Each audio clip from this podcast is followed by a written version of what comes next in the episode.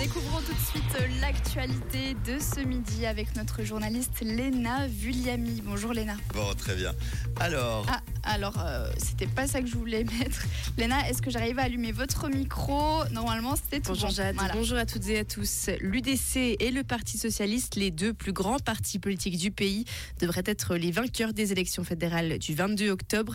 C'est en tout cas la tendance du dernier baromètre électoral publié par la SSR et l'Institut Sotomo. Le 144 pose ses valises à Ecavenir à Lausanne.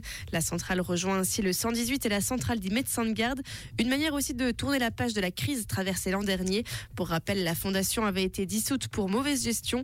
Et puis le CHUV gérera le 144 dès le 1er juillet 2024.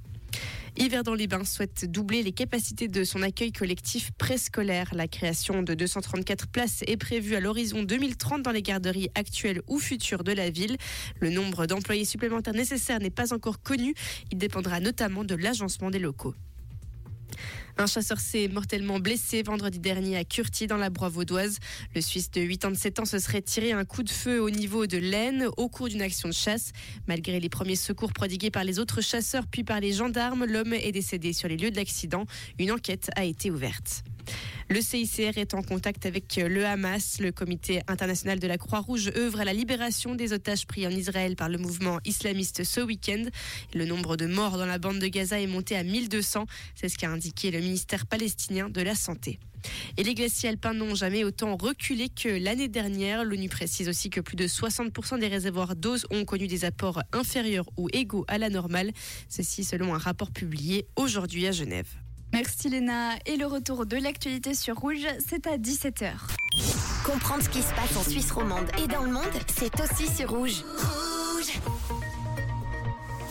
On peut le voir, c'est une très belle journée qui nous attend aujourd'hui. Le soleil brille.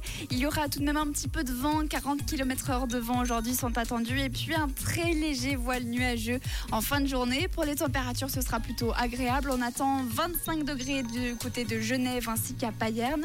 Pour la région d'Yverdon, ce sera 24 degrés au meilleur de la journée. Et puis du côté de Molan ainsi qu'à Lausanne et à Blonay, on attend 23 degrés. Et on descend légèrement à la vallée de Joux où il fera 20 degrés au Brassus. Donc si vous n'avez pas pensé à prendre la grosse doudoune, c'est pas grave. Tant que vous marchez au soleil, à mon avis, vous ne devriez pas avoir trop froid.